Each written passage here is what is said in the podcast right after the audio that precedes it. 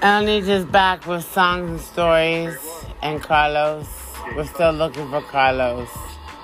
He's somewhere in the neighborhood. We don't know why he doesn't want to come home. Maybe it's because of his junkie mother. But anyway, um. Anita, would you steal from me? I don't understand why parents won't keep their children in the home. Seriously. It wasn't a real fire.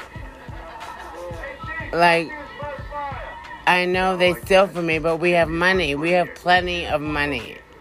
Why won't we keep our children home? Start the line. Thanks for listening.